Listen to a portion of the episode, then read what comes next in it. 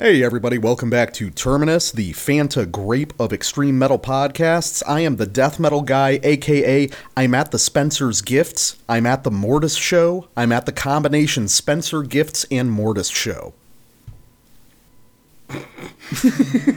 wow, that was like far better than the AKA I was anticipating. I, I, I the I don't even have, you know what? Fuck it. The one I made up doesn't make any sense now. So I am the black metal guy. Uh, um, re- returned from plague ridden oblivion. There we go. That'll work. Uh, what were you anticipating? Sometimes, sometimes. Uh, no, I, I just, I totally, bra- I'm still sick, so I totally brain farted. And you, I asked you what your theme was for the day, so I could riff on it. And then you said the sequ- the elaborate sequence goth industrial goth industrial parody of popular hip hop song from the late 2000s. Yeah. And I thought, okay, well then my AKA is uh you know, um, hip hop parody of popular goth industrial song from the early 2000s. Oh, that would hmm. be. Oh, oh no! Oh, you thought that was my AKA? Yes, exactly. I just reversed it. Oh, I, I, oh. thought I thought what we were getting at was the musical singularity we are hurtling towards. no, you know, no, no. Like, I was because I, was I think to... we are basically approaching. I mean, we we're already in a world where, like, surely, like, you know, I don't know. Marilyn Manson did all those corny synth pop covers, right? And then, yeah. like surely like Suicide Boys is gonna has covered Marilyn Manson or someone more obscure than Suicide Boys. Yeah, we're we're. I mean, we are pretty close to there. We're, we're, I think that's just is where we are. It just as as hip hop gets spookier and yes. spookier, yes. it just becomes to, to, to geometrically replace goth music. The, the future, the future is a fat mall goth chick in JNCO stepping on a human face forever. Please, I usually have to pay for that kind of service. All right. All right, so we got a sh- we we got a show to do. I right, we should just fucking wrap it up there. I know it's been two weeks, guys. You know, with the the um, the uh, uh, the wizard assault and then the illness, but we're back on track. Uh, we got a show for you. so, uh, uh, real quick uh, housekeeping at the top of the hour. Um, so uh, feel free to follow me, the Death Metal Guy, on Facebook at Terminus Podcast or the Black Metal Guy on Instagram at Terminus Extreme Metal. And uh, if you particularly enjoy our discussion of the the inevitable conclusion of the human race. You can discuss things like that and other topics like it uh, uh, on our Discord, which you can gain access to by giving us five dollars a month on Patreon. You'll get access to the Terminus Black Circle, where we discuss the price points of that sort of fat goth girl service in various cities around the, around the world. Um, uh, so for something in the the exact opposite direction of the combination Spencer's Gifts and Mortis show, uh, I have a, a very uh, curious record for us to feature for our uh, initial mini review. Had uh, no idea this album was coming out, but this is a band that I got pretty into a year or two ago, uh, and I was happy to bring them on the show. And this is the newest record by Love Bites, titled Judgment Day, on Victor out of Japan. Uh, so, for those who aren't in the loop, um, this is interesting to talk about uh, because Love Bites is a Japanese power metal band that exists within a sort of Japanese power metal ecosystem that the rest of the metal scene uh, tends to ignore. Um, and there's a few reasons for that. Uh, coincidentally, uh, Bastard Head, one of the bigger reviewers on Metal Archives these days, actually did a really good review of this record just recently that's going to address some of the same points. Um, so, over in Japan, which really has its own musical ecosystem, it also has its own metal ecosystem, which is heavily focused around power metal, uh, typically executed in sort of a 90s European style with its own weird melodic inflections. Uh, this is actually a pretty big industry over there. Uh, a lot of these power metal bands are treated sort of like pop idol bands. Um, they have. Oh, go ahead. So, question, teacher. Yeah. Um, uh, is this uh, like I think one question people will be asking themselves is like, okay, power metal Japanese very popular. Um, how is this dis- I assume this is somehow distinct from Visual Kai, but could you please explain it to us? Uh, visual, yeah, it's kind of an apples and oranges thing just because Visual Kai, well, originally Visual Kai referred specifically to the visual aspect of certain bands' looks, which was like a hyper exaggerated take on American glam combined with some goth imagery. Um, right, so it was not a sound musically. Not really, but then it became associated with a lot of like aggressive rock and metal bands. Mm-hmm. Um, but still, if you use the term visual kai, that could mean a lot of different things. But um, it is tied to power metal through X Japan, which was in some sense a visual kai band that was also a power metal band. Um, so that distinction, the, the exact usage of that term has changed over the years. Hmm. Okay. Yeah. Yeah. Yeah. So like, oh, I guess like Dir en Grey would have been a visual Kai band, even though it was kind of like, honestly, pretty advanced hardcore slash nu metal stuff. Yeah, yeah. So visual Kai could refer to a lot of different stuff, but it tended to be on the harder edge of rock and metal. Mm-hmm.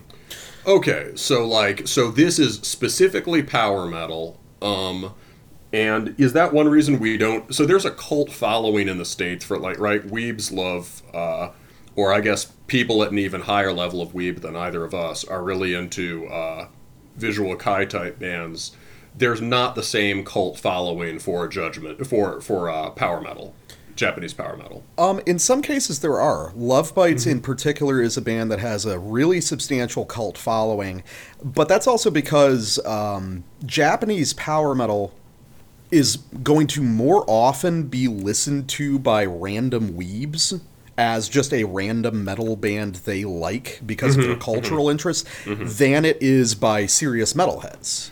Yeah. Um, okay, it, that makes a lot of sense. It's just culturally completely divorced from the me- from the rest of the metal scene. It's it's it's in its own ecosystem. Sort of like um, Russia has this whole ecosystem of like gothic metal bands that we would never hear of unless we were specifically digging for it. But they've got, they've hmm. got their own sort of cultural ecosystem for that. Um, so basically because of this cultural friction a lot of people look at these japanese power metal bands like excuse me serious metalheads do and they just dismiss it out of hand because right, right. the people that are into it are fucking weird um, like look at YouTube comments on any Love Bites video, and you'll have these multi paragraph screeds by clearly mentally ill people who have decided that this is the most important band in the world, uh, as they as all these guys do with some Japanese band. But don't let that stop you because I think that in terms of continuing the European style of power metal, uh, the Japanese bands are completely scooping the continent. Uh, it's uh, European power metal sort of collapsed on itself in the 2000s uh, just because it kind of felt like the bands didn't know what direction to go in.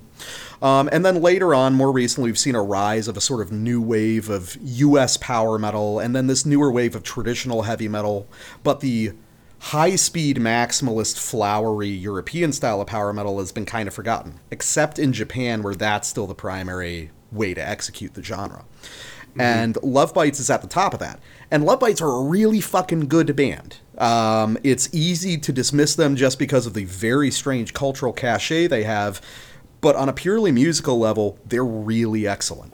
Um, in terms of comparison, I would associate this with early Sonata Arctica, uh, earlier Rhapsody stuff, maybe early Stratovarius, uh, and of course, just because it's Japan, X Japan, which is the sort of kernel of DNA inside of every Japanese power metal band. You can't get away from it.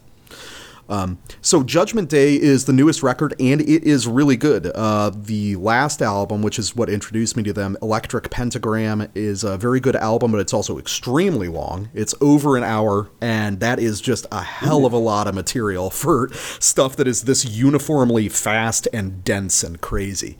Uh, this one is a lot more reasonable, and uh, it just feels a little bit tighter overall.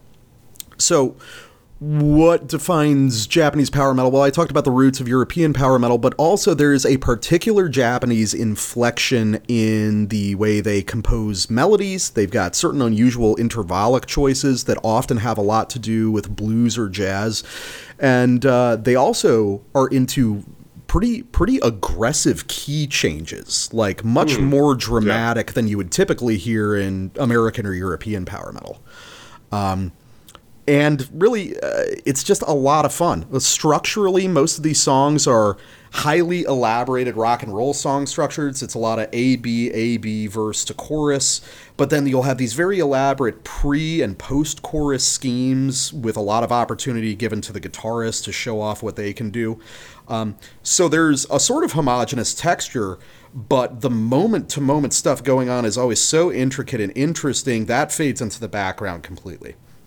Um, so I decided for the first sample, let me play one that's just really representative of the Love Bite style and the style on this album.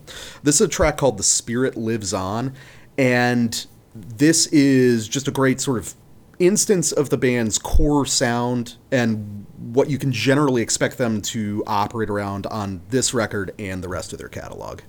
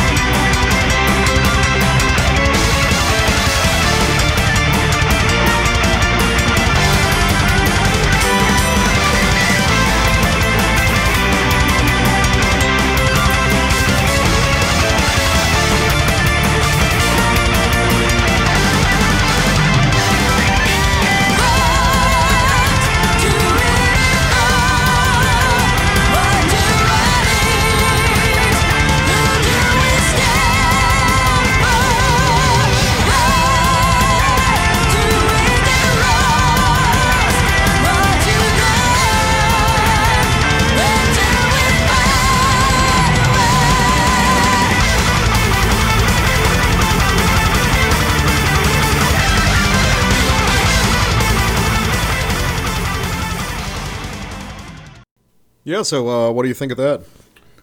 That was kind of dizzying. There's a lot going on.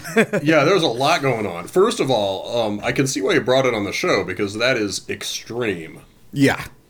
Um, in terms of like you know, as as we were listening, I was I you know you heard me. I was struck by the vocals. Uh, the the the size of her voice. It's like a Diana Ross torch singer type thing. Yeah. Like, and I, I guess that might just be what happens when a, a a woman does operatic power metal vocals, but I don't know. Like, it, doesn't it sound different and like It different does. from I- and a lot more musical than say something like Unleash the Archers? Oh no, I agree. Uh, I believe that um, if I recall correctly, the singer in this band comes from like sort of an R and B and pop background. Mm-hmm. Um, so that might be part of what you're hearing. In addition to how uh, Japanese popular music has always had this unusual connection to blues and jazz and soul.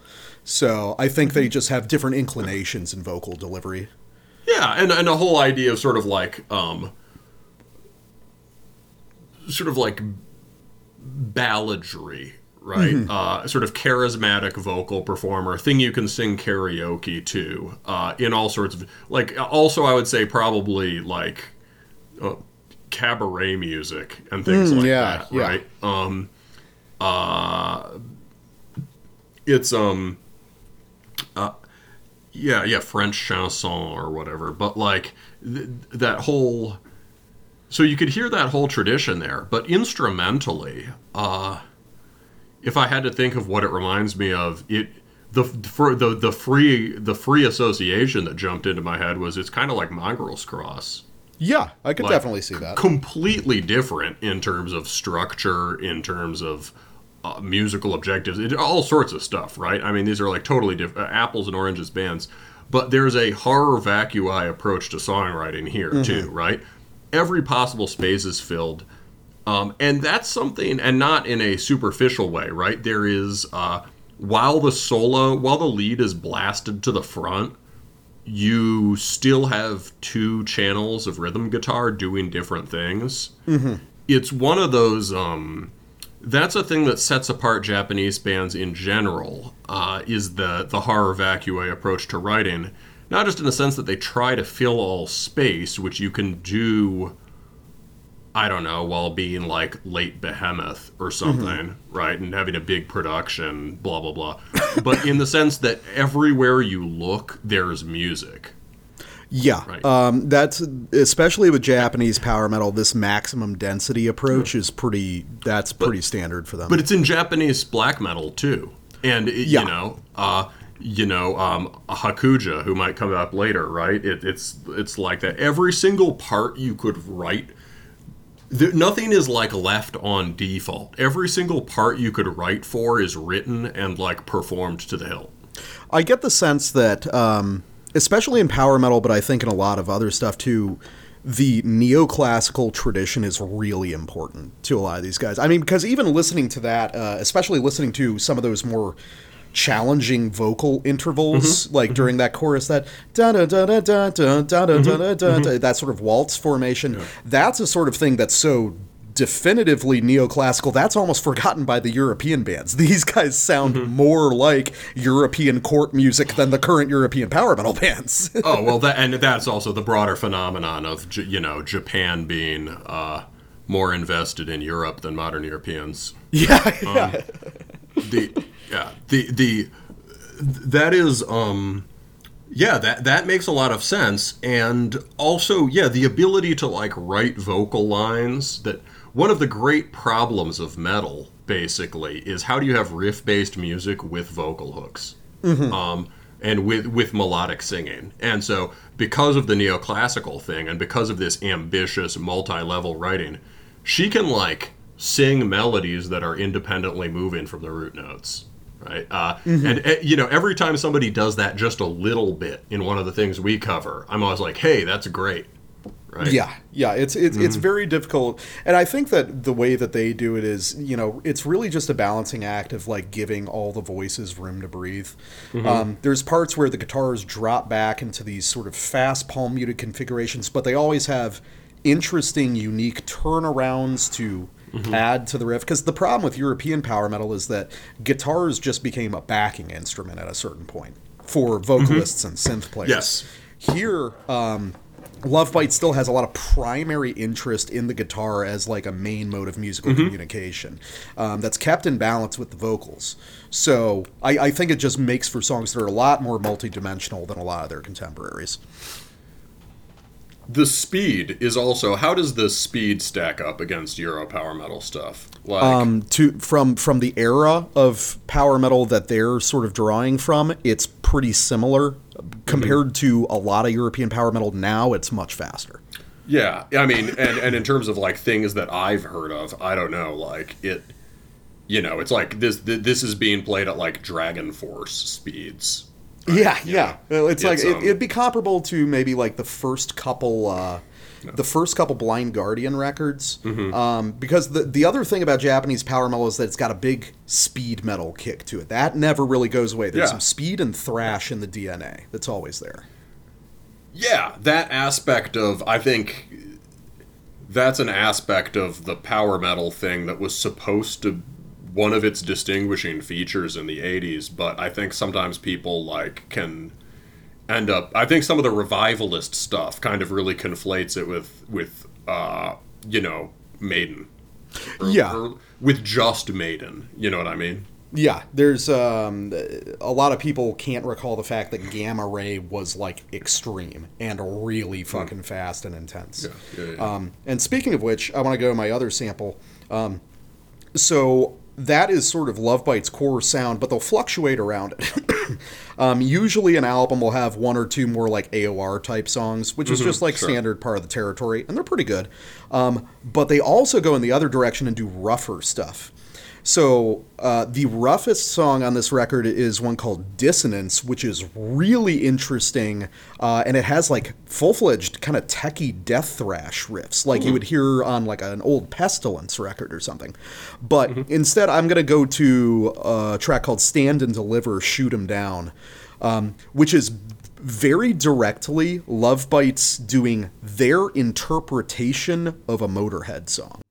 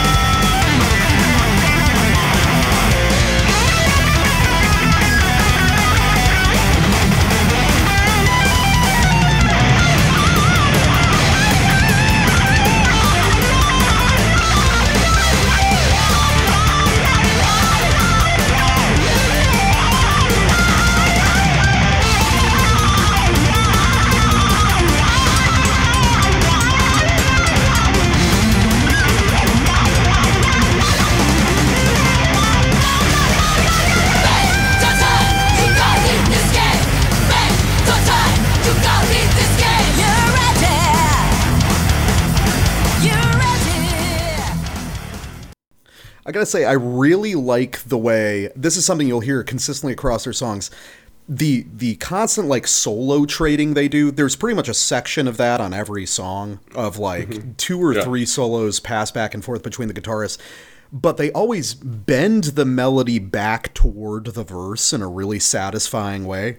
Um, because that actually that solo change up, I mean, it goes through a lot of different passages and moves in a lot of directions, and it's really seamless the way it, they wrap it back to that sort of punky verse. Yeah, that was so. Uh, it it it's hard. It was hard to imagine a band sort of this polished and focused on high flying melody doing an approximation of Motorhead that wouldn't just sound fall completely flat. Uh, and but this makes total sense. This is this is a great song. I like it better than the other one. Uh, and and it's like um, in part they, they they stick the landing in part because they're it's not quite motorhead right i totally hear what you mean they use the template of basically right obviously it's one motorhead song they use the ace of spades template right which everyone is allowed to use at least once um, Yeah, yeah. right uh motorhead used it several times after that right um but um you know in some sense the ace of spades template is the basic template for like m- most extreme guitar music Yeah, um yeah. but like this is very directly that um uh, uh the verses are good in part because they are not sort of um well, you know, you have the verse that's the the Ace of Spadesy lick, but it's really anchored in heavy thrash riffing, right? Um, You know, bluesy thrash riffing, uh, and then there are like multiple. Basically, there are kind of multiple stages to the verse, um, and th- you know the thinking of how this vocalist was going to do a shoutier vocal for this style was you know sort of it, that was hard to conceive and so the the trade between the gang vocals and and her vocals works well and then you get the um the thing that really took me aback was the way they just launched the chorus Yeah. which is a very ex- a very effective key change moment, right? Uh, and it's sort of um, at that moment it completely breaks out of what we assume the Motorhead song template, the Ace of Spades template, to be, right? There's there's it, it it just there's your anthemic chorus, um, and that chorus um, the chorus itself, if you isolate it, and really all of the melodic stuff that comes in after that and the soloing is a lot like Maiden. Uh, Lyrics themselves sound like uh, Maiden. You know, stand and deliver, shoot them down. So it's about I don't know, dueling with pistols, right? I'm thinking of like the duelists from the back half of Piece of Mind. My favorite is Piece of Mind, right? So I'm thinking of like the duelists or um, Flight of Icarus. Uh, fly on your wings like an eagle flies high. Um, the the chorus is similar. Um, and I don't know, like if you put Motorhead together with Iron Maiden, you get something like a very elemental notion of power metal, right? Hail! This is Brandon from Cromlech, and you're listening to Terminus.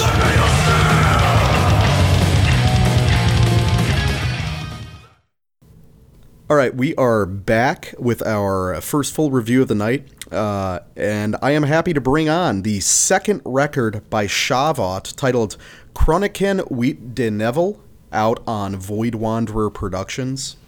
Uh, so, for those of you who might not have been around for it, since we have a lot of new listeners, uh, we covered the debut Shavat record back in 2021, I believe. Uh, would have been released. Um, also early that year, I believe.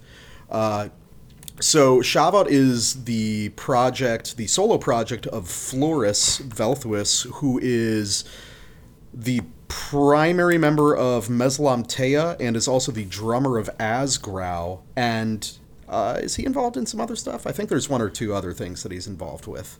Um, Meslam Te, uh, oh, Sagenland. Oh yeah, Sagenland. yeah. Yeah. also. Um, so Floris is a, a, a pretty big part of the Dutch black metal scene, and he seems to represent. I mean, it's not a huge scene, so there's a handful of major players, and Floris seems to represent the. How would I describe it? Sort of like more more urban and kind of experimental take on it. It's like a lot of the Dutch black metal sounds very rural in a cool way, and then Floris always his work always sounds a little bit more urban to me, especially on Aslantea. And by his work, yeah, you mean so a distinction would be in Asgrauw, he, you know, which I think uh, we would see as sort of like the, the flagship band that sort of combines a lot of different virtues of the scene. Uh, he's doing um, drums. Yeah, yeah. And where Meslamtaea, and he's one of the main songwriters, and in Chavo, this is just all him. Yeah, yeah. Meslamtaea was solo up until recently, and some other people are involved now.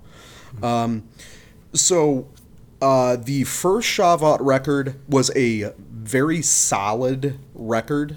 Um, it was. It felt to me like Floris trying to reach back more directly to kind of second wave Scandinavian black metal in a more direct, unadorned manner, um, and it was pretty good. Uh, I liked it, but I didn't really go back to it because I think that its scope was just a little bit too big. Um, it was good music, but it was trying to incorporate so many different bands and ideas at the same time. It, it ended up kind of flattening it out a little bit. Uh, it just didn't have as much independent voice. But I was really curious to see what would happen on a follow up. So now we have at Chronican Wheat der Neville. Uh, and I really started paying attention because this thing's kind of taken off like a rocket. Uh, this album just came out like a month, month and change ago, and according to an interview I read today, it's like sold out of its initial run of CDs and cassettes. Oh, nice. Um, I mean, these aren't huge runs. It was like 200 CDs, but that's a lot for you know a random underground black metal band to sell so quickly. Um, so this is starting to pick up some steam, and that got me really curious. So upon listening to it now, I can say uh, I really, really like this. I think this is several um, standard deviations above the debut record in terms of overall quality, and I could see this being somewhere on my year-end list. I just enjoyed the shit out of this. Um, so what's distinct on it? Um, here it sounds like Floris is this is still closer to second wave black metal than basically anything else he's done. But on one hand, it's more definitively Dutch in some of its melodic ideas. And it's also kind of closer to what we see as one of the prevailing primary spirits of Dutch black metal, which is Take. Um, and in addition to Take, there's a lot of subtle influences from the rest of the music that Floris likes. Um, a band like Meslamtaea is a great example of him just going balls to the wall, everything from every place, all the things that he likes, uh, from jazz to metalcore to black metal to emo. Um, and here you get a, a sort of more restrained take on that. So you get traditional kind of gravelandy riffs built out of shoegaze chords, that kind of thing. Um, a lot of this is pretty close to the mean in terms of black metal, but his unique voice as a player really adds tremendous color to all of these songs. And I just I, I just immediately kind of fell in love with this thing and I think this is going to be regular rotation for me. But uh Black Metal guy, you are the the resident expert on the Dutch scene and you've brought most of that onto the show. So what did you think of the new Schavot? Ah, I like it. Um, it is very good. Uh, the um, uh, you know, my my opinion on this is like, uh, you know, like, you know, you you feel more enthusiastic about it than I do, but that's just in part a because I already have my favorites in this scene, right? I. I, I love Gronspec by Asgrauw. I, I really like last year's, right, Facade. Um, And for other bands, Dutch bands that are really activating uh, specifically 90s second wave stuff, but in a regionally specific, in a in a distinctly Dutch way, I think the first Kjeld record is still my my favorite. Um, in terms of just very uh, hev- heavily or heavily arranged, uh, harmonically dense, storming black metal. But this is uh, this is really good. Um, I think the other thing that might make me a, little more mod- modest on it than you is simply that I'm sick right now. So everything, all of my perceptions are bent toward the negative, right? It's, you know, for the entire time I've been listening to it for this show, it's like been hard to get excited about fucking anything. So I've been pretty excited about this record. I like it a lot. There are some really great parts. Um, the, uh, I, I'm good. I can try to get on a musical level a little more into like things that you know things that I might find to be limitations, but I'm not sure I'm right. I could be full of shit. Um, so it's uh, Well, I think I, I think you could be right uh, on some of it because there's um, there's definitely deliberate structural restraint at work here. Uh, Like compared to something like Meslamtaea or even Asgrauw, I'd say Schavot is deliberately stripped down compared to those.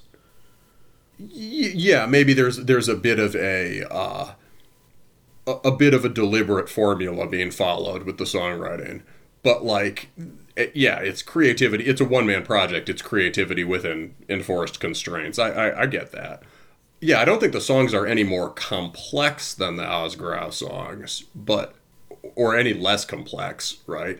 If anything, I think in some ways they're more complex than like the songs on Facade, but like maybe written within more rigid parameters. Could be that could be right. I think um uh you know what one thing i can say is that you know the the level of baseline this is another this is one of those scenes with very high level baseline riff craft um this record combines uh just a plus riffs with just uh again the really good versions of troped riffs all sort of you know with as you say Floris's distinct signature on them um the uh there are a lot of extremely memorable riffs um i've got some stuck in my head now you know Yeah. um, Well, I thought I thought um, when I first listened to this that this record was a great example of a sort of perfect theoretical midpoint between our preferred riffing styles. In that um, this is based off of very brightly colored, sort of florid melodic intervals that I'm into, but pared down and delivered in this colder, more austere way that you like. And I thought that was really interesting that it, it's a record. I, I would compare this in some sense to like Gjendød's Angrep, which is another very uh, Take influenced record, um, where you've got these kind of lush melodic voices, but relatively few chords per riff. So it's got the spare cold quality while still being very bright.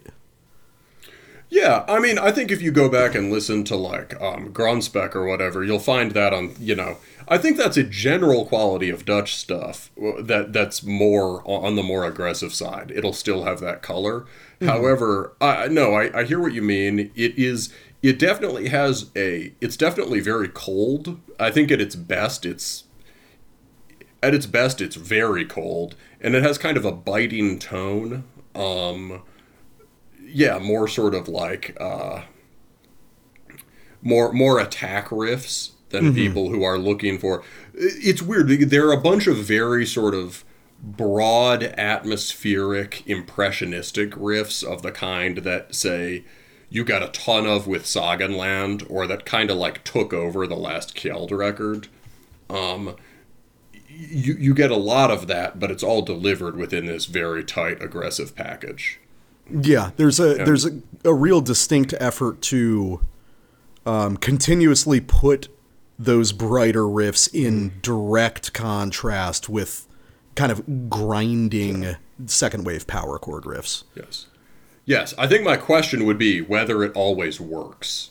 Um, it, it, there's a sort of whether the high contrast, whether it's whether the high contrast approach always works here. That said, I like the approach. I mean, I think it shows that shows a fundamental understanding of like second wave musical values, right? That that like both the more consonant and the harsher stuff has to be there.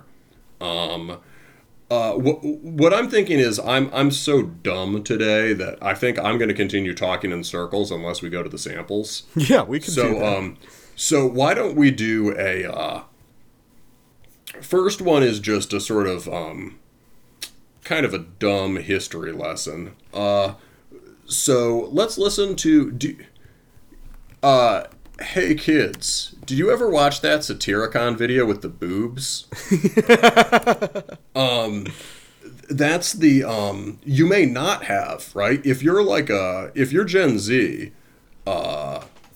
oh wow, yeah. There's there's Yeah. Zoomers who listen to us who have never seen the Mother North Right. video. Right. I mean, yeah, music videos are now completely irrelevant, right? Nobody probably even thinks to look them up. Uh, but this was one of the, and you know, this video doesn't have the kind of ha ha cutesified meme appeal of like, you know, the early Immortal video or whatever, right? Um, but uh, this was one of the big black metal music videos. Um, and uh, it was for their hit single on Nemesis Divina, Mother North. Uh, and Satyricon is one of those bands we like to sort of shit on on the show a lot, but they're also one of those bands that were very influential and not necessarily for bad reasons, right? Satyricon's one of the, it's stated on the PR stuff, it's one of the main influences on this record. And maybe one reason is that they were a band for whom a all the different parts of black metal came together in a pretty convincing package right? In the same way that Immortal and Gorgoroth did around the same time. And so here you could hear all of that on Mother North, the first couple minutes of Mother North, and then I want to compare that with the first track on uh, the Schavot record. So let's go.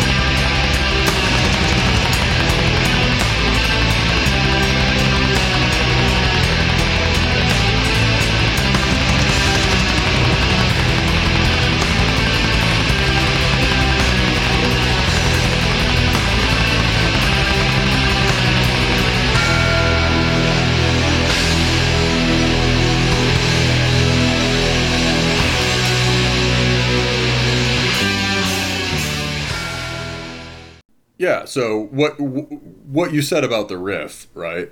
Yeah, it's a it's a legitimately great riff. It's it's a really good riff. Now, I, I raised the conspiracy theory that it was actually written by Nocturno Culto, but at least on Metal Archives, um, at, at least on Metal Archives, it is very clear that the songwriting credits are for, uh, you know, Satyr.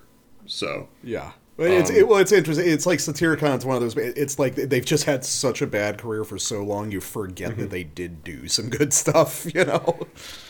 Yeah, well, you know, even on this song, right, you can hear there's kind of very visible seams between the parts. Yeah. When the vocal when the vocal comes in first, right? There's a kind of lurch and you can hear him trying to find a tonal not and not like in the cool way, but uh, uh it, but like there's a lot of really good ideas on this track. And the funny thing is at, at the part we cut it out on, it goes into a a kind of a slow section that continues way longer than it needs to, but they pull out of it like halfway through the song, and then there's like a bunch of other cool new shit that like, and you can hear ideas that would become big being generated throughout the song. So you know, credit where credit is due. There's something cool going on here.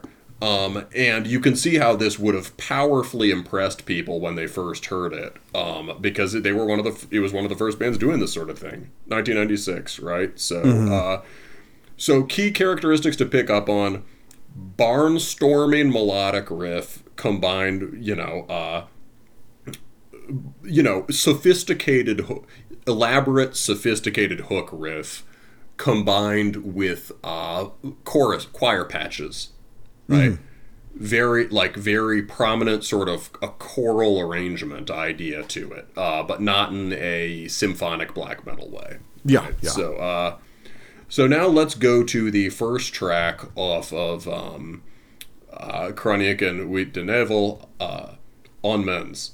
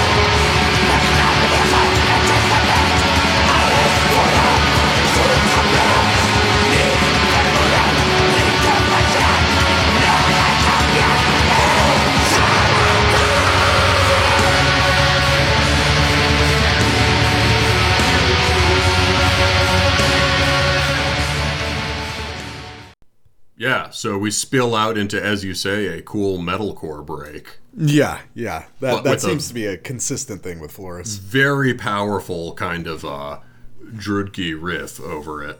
Um, I think that I think that with this that uh, at least with this record, I don't hear as much Graveland here as you do, but I think there's a lot of the omnipresent kind of Drudkh thing that's huge for these guys going on here. Yeah, I think in terms of Graveland, it's more of a an effect, especially on some of the simpler, the simpler consonant riffs. They give me a sense of like that early to mid era Graveland. Yeah, they can kind of like jangle. Um, Yeah, Yeah. Um, uh, so let's. Um, yeah. So on that, what is there to talk about? I mean, uh, the the similarities to Mother North should be apparent to the listeners, right? But how's it different? Well, for one thing, the vocal part is, which I'm assuming is a synth patch here too. uh, yeah. The uh, the female vocals on this record are uh, synth patch. Yeah. Yeah. So much more highly developed, right? Not just doubling the riff. Uh, and the riff is simpler, but the uh, the the the choral stuff is more elaborate, and it's just it's as you were saying, it's just a crazily beautiful, instantly memorable hook. Yeah, there's something just so so like wonderfully glacial about it. Mm-hmm, It, it, it it's it, it's one of those things that it's like it's such a primordial black metal thing, but I Mm-hmm. don't think I've ever heard it arranged exactly like that before. Yeah, it's like if you took that that you know that one Ulver track with the crazy Gregorian chant drop, Yeah.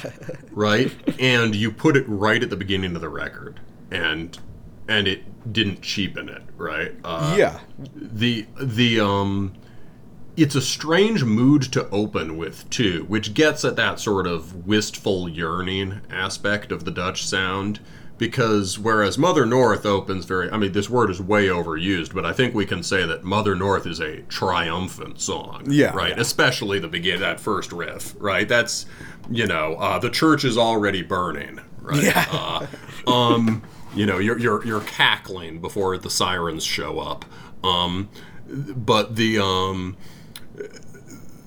the but like s- Mother North starts out very triumphant. This starts off already sort of descending from a very high note and already kind of like sounds nostalgic, crestfallen, longing, and also very cold, as you say. Yeah, it's a, this whole record has a, a very interesting atmosphere because it's like it's pretty consistently. Um, I mean, it has it, it's sort of more drony atmospheric parts, but it's it's a pretty aggressive record for the most part. But it it's it's it's aggressive and it's sad and it's kind of playful at the same time. It's a, it's a very interesting juxtaposition. Um, because actually we were we were talking earlier about um, an interview that Floris did where he was talking about like his favorite records, and uh, it, it was interesting going over them. And I just recalled that the fifth one was um, Bal-Sagoth's uh, Starfire burning on the ice-veiled throne of Ultima Thule, which is apparently where he got the idea to do the like pitch shifted dramatic vocals that he'll do periodically on this record. And then once you put that into relief and you think about the theme of this record is apparently all like Dutch folklore and uh, sort of, you know, witchcraft and stuff, you start to realize, oh, this is like it's sad and it's serious music, but it's very playful music at the same time. And I think that's kind of neat.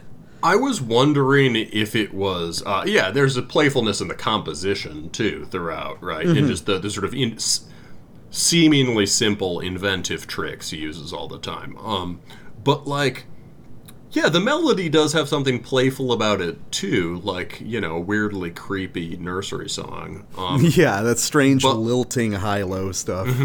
but like it's um uh you know i wonder you know the album cover is pretty pretty interesting. It's a just this sort of like moonlit blue scene of a witch burning right? And in this this is there are many many ways of treating this theme. And in this version right the idea is that the christians are made to look sort of uh satanic right monstrous. Um uh you know, I mean, there was a witch burning track on the, you know, on Bloodfire Death uh, by Bathory. So the old theme, um, but I'm I'm wondering if that's not just like an ongoing background preoccupation of the record, even if the songs individually might be about this or that folk tale or this or that sort of uh, legendary creature or whatever. If that whole sense of um, mourning is kind of constantly present. I remember, you know, Arion with with Sagenland talked about the importance of the feeling of nostalgia, right? Which is, you know, different from the Mother North feeling. Nostalgia is a yearning for the past from the present. And there are a lot of different ways of doing it, right? Meslamtaea or Sagenland, you have sort of your your forlorn. You're walking through the Dutch fields, the fields of Dutch modernity, forlorn. But here, there's like some sort of uh, um, dealing with the initial moment when those those tr- traditions, those those links to the past, are frayed and sometimes severed.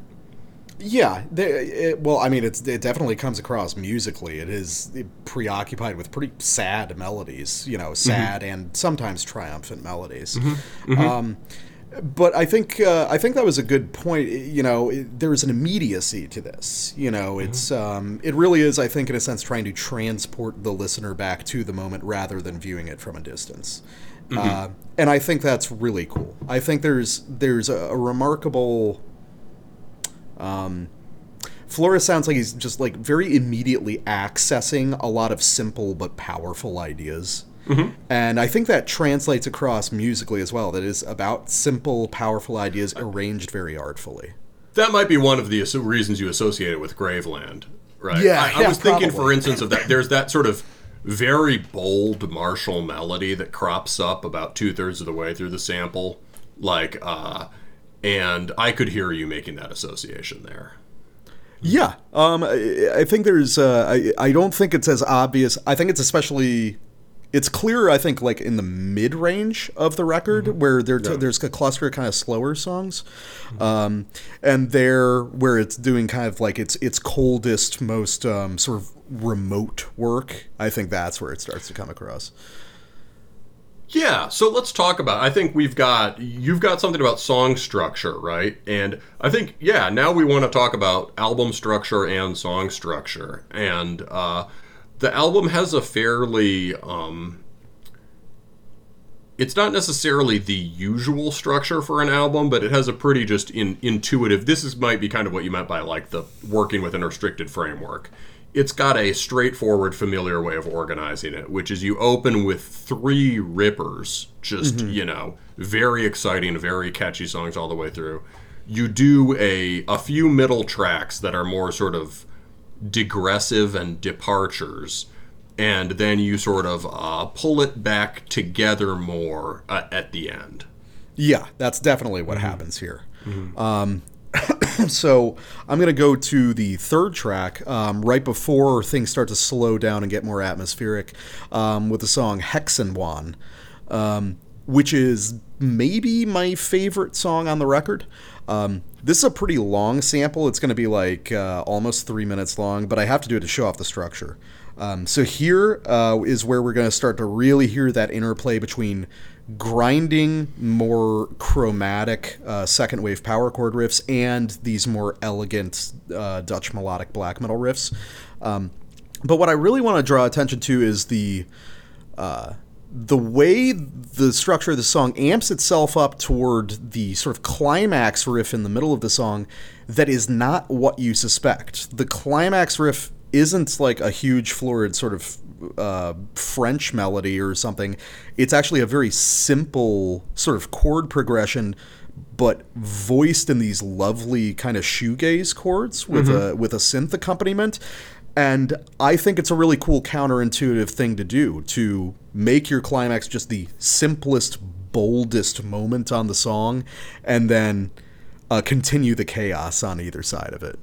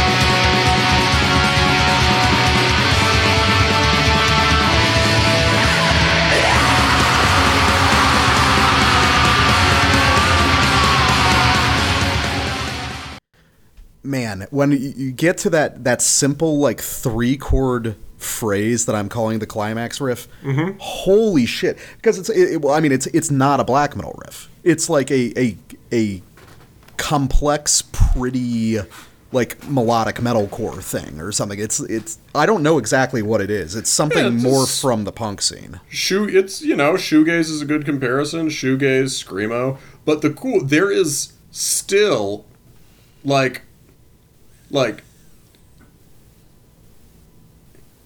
you know i think like um the the main the keyboard the the synth patch that sort of hits the foreground is very shoegazy and the way it harmonizes with the main riff but the stuff in the background is still kind of uh well, it's it's black metaling in a very yeah melodic metalcore way. I don't know. It kind of sounds like f- fucking Japanese screamo. Yeah, no, no, it, it totally does, and I and I like It's- um like this is and it's all about the tiny things. Like I like how on that synth line, The do do do do do do do do do do do do do is like that's a very screamo turnaround. yeah. But I like um I, I like the subtlety of like on that synth line, um he's not he's not hitting the root note on the one. He's like sliding into it like almost accidentally, but he keeps mm-hmm. repeating it with that little lower like full step interval or something sliding into it, mm-hmm. which just adds so much richness to the whole thing. Mm-hmm. Um, and then on the obviously on the run up to it, it's just back and forth hard contrast between these just like hard bitten, grinding, more dissonant riffs and these really elegant, dreamy Dutch melodic black metal riffs. Um, and I, this is a case where I like how blocky it is. I like how sharp the contrasts are. It's like you're being told two parallel stories that are meeting at the middle of the song and then branching off again.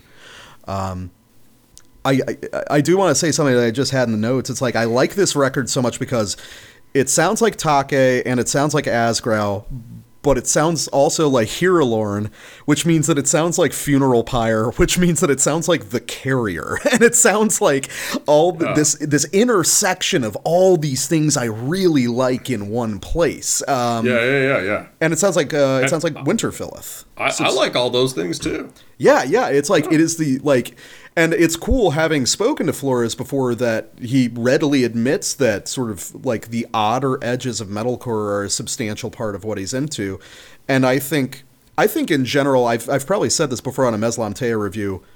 Floris has basically the single best articulation of post black as an idea. Um, And that comes through here, even on a much more substantially straight up black metal record. The the Oh, technique oh, lives on. Oh yeah, the middle of this record is, or the middle of this track is just very much in that world. Uh, the um, and you get funny things too because this record works like a 90 second wave record and is inspired by that, right? In part, the high contrast approach, the um, uh, you know, deliberate discontinuity in the songs. Uh, the, the speed, the fact that he uses grinding kind of riffs that other people have forgotten or don't like, uh, you know, that's all going to signal the North Second Wave. However, you get people in the comments, and this is, you know, classic black metal promotion comments, which is like, people say it sounds like the 90s. And it, it doesn't at all. No, it, it doesn't. It, it, it appreciates those things, Exactly. but it's it's certainly Yeah. extremely modern.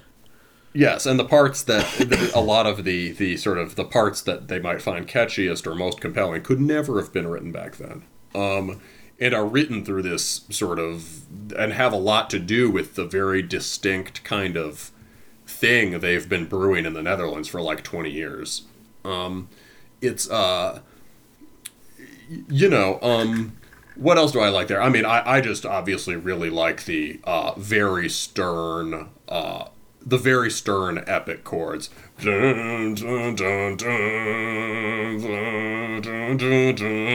Yeah, yeah, yeah.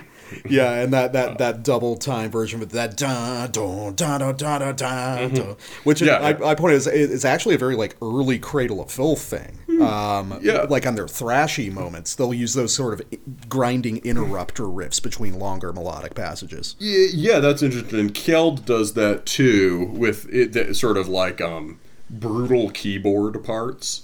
Yeah, yeah. you know like you have the keys just sort of directly harmonizing the grind riff um uh directly following the grind riff um anyway um yeah that that song is awesome and i agree with you that it is extreme i really liked your description of it as like two intersecting narratives um yeah you get the sense that maybe there's a um there's a witch doing peaceful, beautiful, witchy things who then gets uh, has has some sort of ugly experience.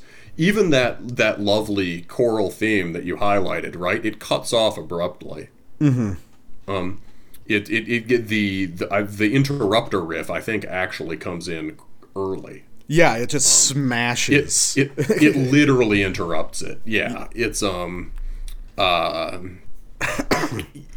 you know, so I think at its best, this music is very highly developed narrative music, and so that's where I'm gonna go on my next sample. On on my next sample, it's like uh, it's I. There may be a couple ways of approaching it. Here, I've, I might have some things backwards in my notes relative to where I want to go now, but um, uh, there might be a tension basically between the fact that he the best songs are very you know because the record right music like harmonically musically structurally uh the record works through these high contrast change ups right and Floris is really good at negotiating these in part because he understands harmony and like the last band he understands key changes right yeah, yeah. which is a thing few modern BM guitarists want can or want to touch with a 10 foot pole, right? Uh, key changes and stuff, right? Or even just shifting tonal centers in a dramatic way. Um, so you know, doing key changes in your song is a very emperor thing to do, right? Uh, um, and so he's really good at doing it, uh, and it's part of what gives the music this narrative dimension. Uh, um, but like sometimes it doesn't really work. I think it's pulled off very skillfully on a musical level, but over the course of the song, it maybe doesn't quite add up to much. So I, I only want to sample, you know, I, I like this record. I only want to sample tracks I like, but I would highlight uh, track five, Svart Vater, as being one where it doesn't really work. Um, tons of great riffs, but I think the song as a whole comes out a bit less than the, the sum of its parts. Um, because it puts like you've got like each of these songs has at least three moods that's ba- that are basically rapid fire colliding with each other and one of those moods that is this sort of uh, the, the the tenderest most gossamer moods is really a big leap from the other f- two or three moods um, and if you're throwing those throwing those into the middle of a grinding four minute song is can be really hard. And in that case, we have a bunch of themes swapping around with the skill of classical music, but without the developmental direction. So by the end, it's just A B trading on epic riff, uh, harsh riff, and that's just where it cuts off Yeah. right? So like, I, I I kind of wonder if, as you say, the deliberately spare riff riff riff songwriting on here, um, the the structures. I, I wonder if he's already outgrowing his uh, enforced conceit. Yeah, I mean, given the the- grasp of narrative is so strong that sometimes he can do it in like five minutes, but sometimes he needs like you need more time to let those ideas breathe. I, I think given the the pace of Floris's output, Mm-hmm. um, I it's like I know that he's working on like another three fucking records between Mm-hmm, different projects that, that are gonna like come out this year or early next year. Um, I could see that. I, I think that for him, it's almost like a Sealand Vaholanen situation where he's just like constantly going, and then he's done with it, and then he's just immediately moving on to to the next thing to develop. Yeah, yeah. Well, so I hope he. I mean, obviously, I hope he keeps developing it. I just think like there's so many. Uh, some of these ideas I think would work better on a bigger canvas, and it's like maybe the conceit for this project shouldn't just be this sort of like tight block-based song structure, but should he should just embrace the narrative thing that he seems to have started doing kind of naturally. I get you. So do the do the five track album that this is already kind of trying to gesture toward. Something like that, yeah. Because like if you've got like a ripping four minute song, I would argue that the strength of that format is not like necessary. If you can manage to create a narrative in that time, great. He does a couple times on this record, but like the strength of that that particular form is delivering a singular mood or an intensity, some irreducible impulse. Even if it has multiple tones or moods within it, you bring it together into like one thing, and it, it, it does that in this concerted way. Um, whereas, you know, maybe it's it's and you know, I don't know. Asgrauw has highly compact, unified mood, even when there's kind of a big harmonic range being traversed. Um, Some of these some of these tracks, like I think, would work better maybe as pure rippers, and others want to be developed like to to more. Uh, just on a bigger canvas. I don't know. Does that sort of make sense? No, I get it. It's- yeah, yeah. I, I, you just think that there's opportunities if he loosens the, Yes. some of the rigorous strictures that he's put upon. Yes. I mean, all of these songs are, you know, pretty much in the four to five minute range, and I that's probably very deliberate. Mm-hmm. Um, and maybe there is opportunity if he kind of lets that go and allows some of the stuff to go further.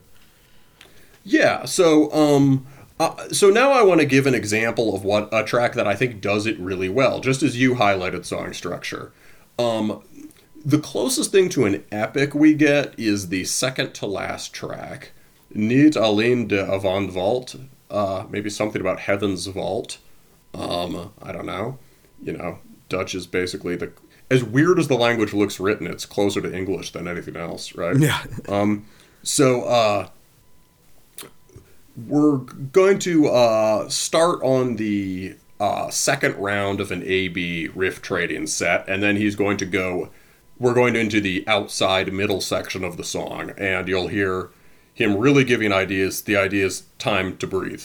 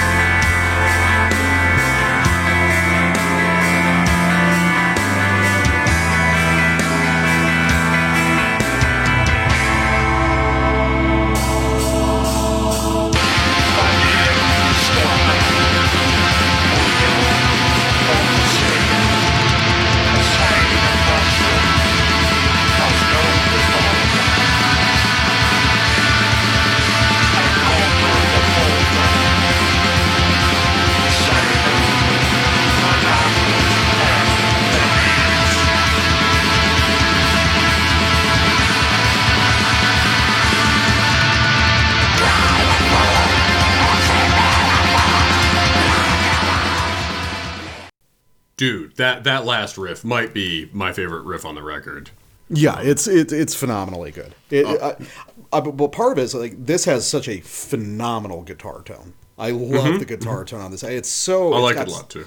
It's just it's so crisp and clear, and it has so much tone color. It's just it's beautiful. Yeah, so I will. Um, I'm gonna bookmark that. But yeah, well, I, we could talk about it there, right? The tone, the the the biting edge on the tone really allows all the texture of those chords to stand out, right? Not in a lush texture kind of way, but in a uh, stark, uh, elemental shape kind of way. Yeah, those are all like dyadic chords. Yeah, and it goes so, and this is that is a quintessentially Dutch black metal melody. You come in with the, and it sort of synthesizes the record's strengths. You come in with that lilting, falling thing that you could almost approximate to shoegaze, and then just on the last two chords, you get that like you know, uh, gunmetal gray, cold steel aspect in the hardest Dutch stuff, right? That squalling bottom tone comes in on the second to last chord. Yeah, it it, it, it, turns away from its own sentiment. yes, and and but even there, you could throw that chording in an emo song. Right? Yeah. Oh, yeah, It yeah. just it would be do, doing something different in in the song, but like it, you know, there's so there's an intense continuity. uh there he has completely fused the most violent and most pensive aspects of the record and that's what all the best although we can talk about sure you do the harsh part you do the more grandiose part whatever right the best bands of the second wave always found ways to do them at the same time um and so so that's really good but also right we should talk about the structure leading up to it so um you're talking about what the tone allows him to do well, uh, you know, we do that sort of straightforward riff trade, and then we get the immensely indulgent Hirilorn strut, Yeah. which which is a moment where he pulls out exactly the kind of riff all the nowadays underground BM guys want, right? You know, um, that's a again what people label a triumphant riff or whatever, right? Uh, and one thing that makes it good, well, a just it is a really good version of a riff like that. Two, part of the power is in the rhythmic delivery. And if he didn't have the guitar, if he had either a blurry distortion, a blurry or warmer distortion, or a uh, a lazier trem, it wouldn't work half so well. But you have that like um, just the trem almost doesn't slow down in the mid tempo riff, right?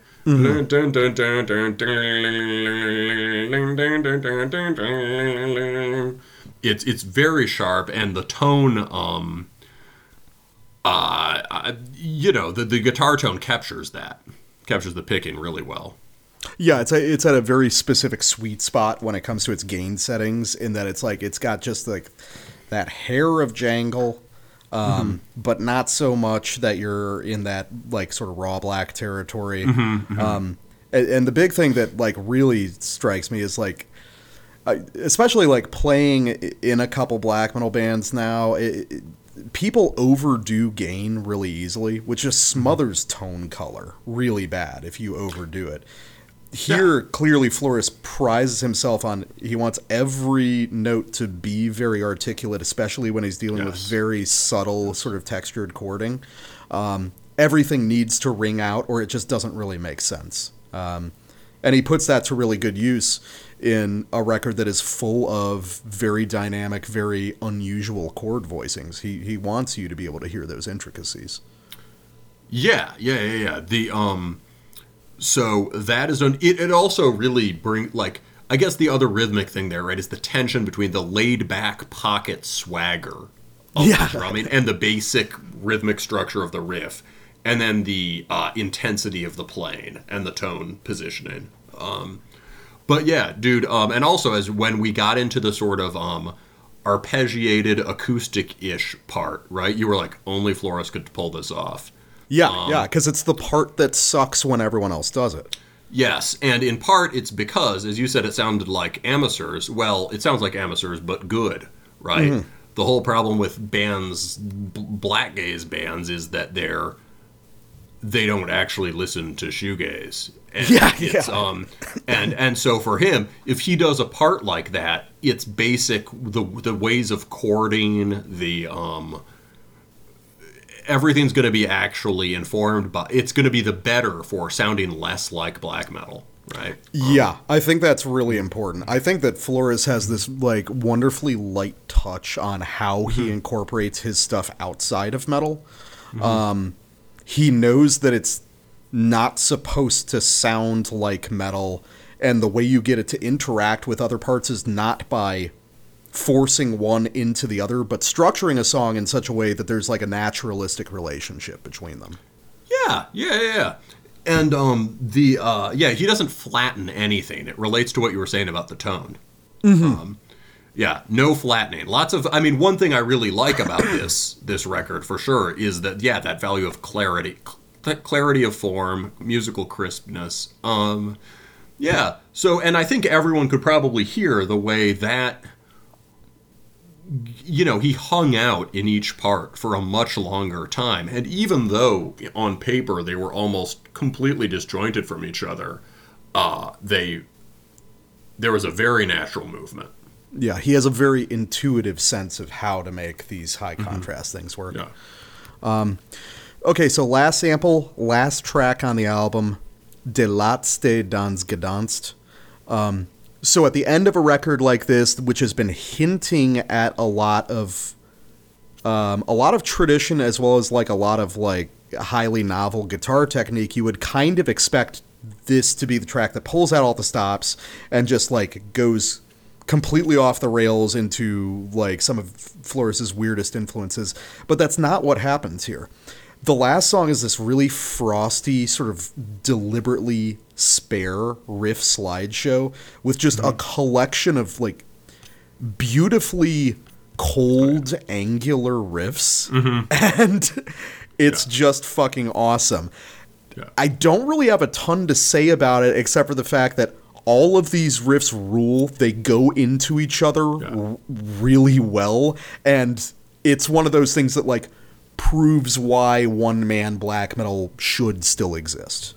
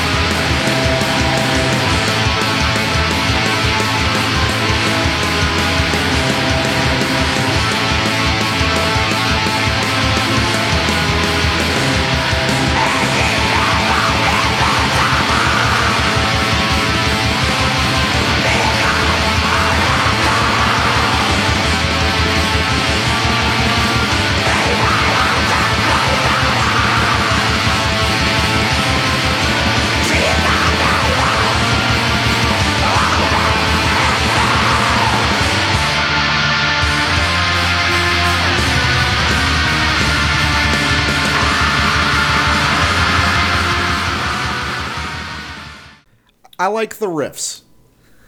Th- that's my favorite song.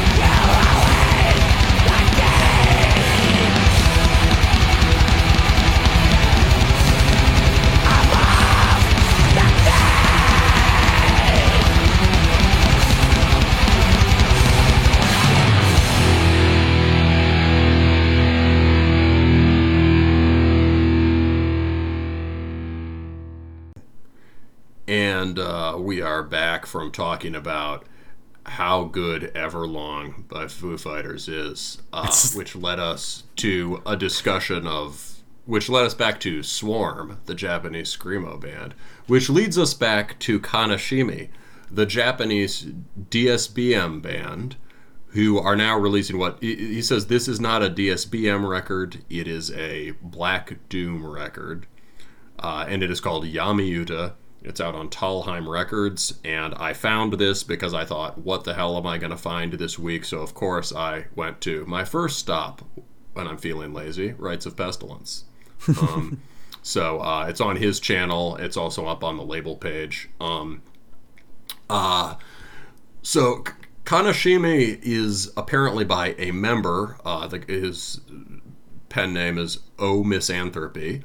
Uh, he's a member of Afdema, A or Opdema, A H P D E G M A. Um, and that sort of LLN type name rang a bell with me. Uh, and he belongs to the AAAA collective along with Anguis Dei, Arkha Sva, and Absolutized. We've talked about Arkha Sva a little bit on the show, uh, and I think I've played them in an interlude at some point. Yeah, and I think The, I've uh, heard so- some absolutized before as well. Yeah, yeah, yeah. So these are like the the Arkha Sva was a kind of pretty important band in the 2000s, basically. Um, uh, so he he has a proud pedigree, um, and in this case, you know, this is this is solo stuff. Uh, this is one of those records that um, it took me like four minutes to decide whether I liked it. You know, you know what I mean? Like it, it Yeah. It took me a minute to be like, okay, what exactly is he doing in here? And then four minutes in, I was like, okay, this is good, and it's going to continue being good to really good for the rest of the record. Um, and sure enough, it is. Uh, it all sounds the same, but in a really good way. And yeah, I don't know. Yeah, this is a this is a great record. It's you know, it could be an excellent record. Yeah, it's it's it's really good, and it's like yeah, it all sounds. I mean, it's DSBM. It's supposed to. I mean, it, in most black metal, we're not looking for uh, heterogeneous textures, and in DSBM, we're certainly not looking for it. it's a it's a very homogeneous texture, but it's a very elaborate one. It's like a it's like a, a tapestry that sort of all looks the same from a distance, and then you zoom in, and it's like every section or panel of it has a ton of rich detail that just all works according to the same structural pa- principles as Yeah, it's one. it's it's densely arranged in the Japanese manner. Mm-hmm. You know, Yeah, it's yeah. it's kind of cool to have this on the same the same episode as me talking about Love Bites, just because it's like Mm-hmm. the, the fact that you're able to draw parallels between those two. There's something so consistent about Japanese melodic voicing. It's it's Mm-hmm. always interesting to listen to. Yeah, so let's talk about that. I mean, in both cases, you get sort of uh, power metal or DSBM. You get people who are truly familiar with classical music, know how to play it, and who are purposefully deploying it to make more pop forms of melody. Um, so, two things that this initially remind immediately reminded me of when I heard it um, were one, this is like Midnight Betrothed if it didn't suck. Um, I'm thinking in particular of the keyboard parts, right? Midnight Betrothed has is clearly an, influenced by anime soundtrack, but just anime soundtrack, and often ends up sounding like mall piano. This is getting the classical music and the uh, everything else straight from the source, as as well as from clearly very influenced by soundtracks uh, and probably video game soundtrack as well. Uh, um, it's just uh, there's just like he's this is not classical music by any means and it's not even like symphonic black metal but there's a mastery of those kinds of phrases that is being put to use in this more uh, um, deliberately accessible immediate uh, pop impact way. Um, uh, the other is Kekht Aräkh um, and uh, especially the kind of soundtracky mood of the interludes and the outro, uh, and the general um, sad anime protagonist conceit, which you will see on the cover of this record also, and in some of I think more clear. Yeah, the cover of this record has a it kind of has a pale swordsman feel to it. yeah, it's it's that sort of it's deliberately artistic gloom. Yes.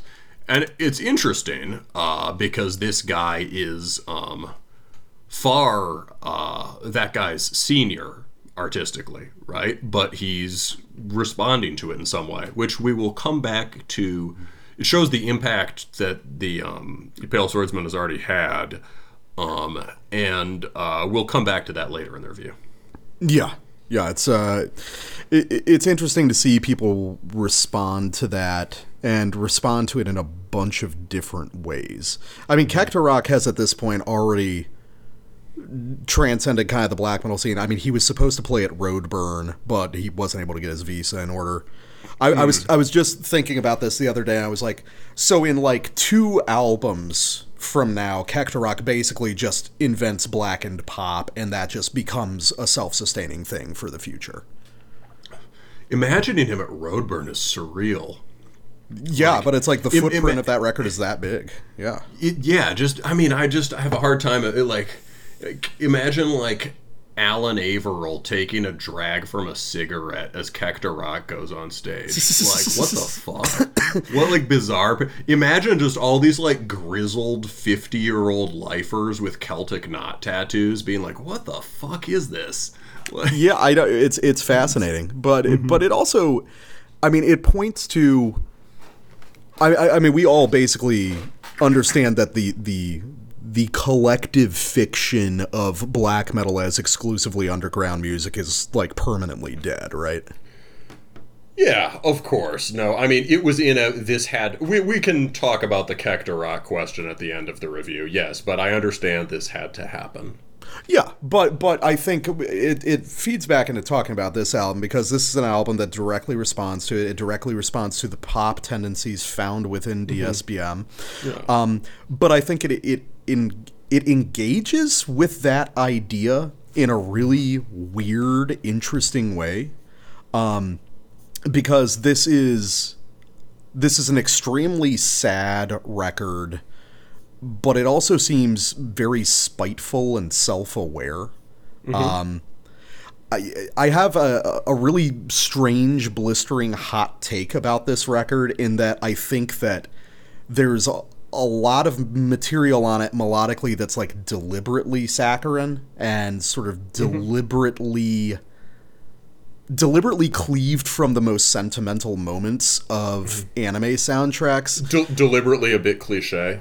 Yeah, yeah. I, I think that um, I think this is a, a sort of record about sadness that is built out of cultural detritus in a way, where it's like bits of anime and video game soundtracks and bits of black and doom metal and bits of just sad Japanese pop music. uh, Sort of collage together into this miserable fucking thing, you know?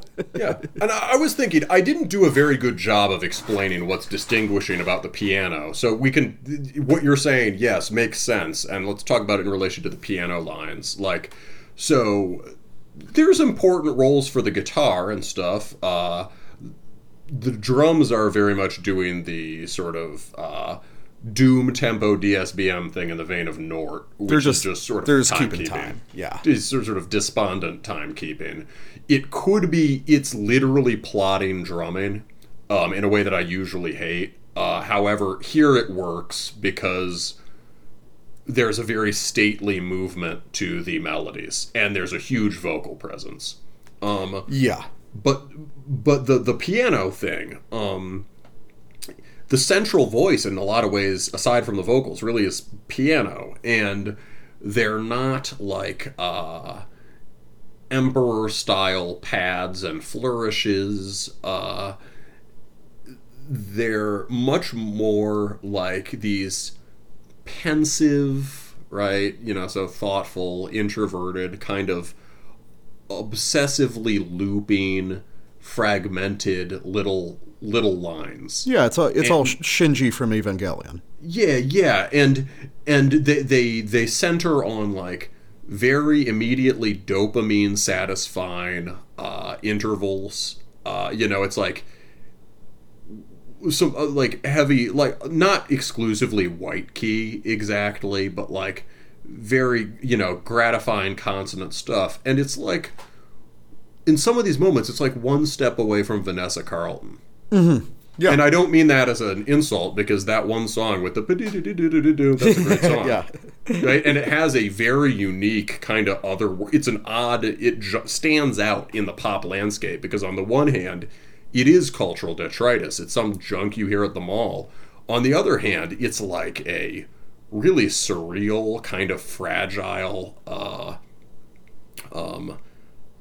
uh, it, it, it's an odd and um, otherworldly song, right? It's a so I, I mean that sort of in a good way. No, I, I, I get it, yeah, and I and I think that it being sort of mall trash is an important thing for this record because it's like if we want to talk about you know signifiers of sadness, we can. I mean, we can all have this idea of like you know an artist's authentic display of emotion, but what do we come in contact with the most in our day to day lives, just milling around? It's it's this obnoxious cultural detritus, the, the, these simulacrums of emotion that just get forced on us when we're just trying to go about our day in public spaces. So, why that isn't inauthentic? That's literally, if you're going to hear mean- sadness, it's going to be in that form. To be fair, I wish someone would force the Evangelion soundtrack on me in public.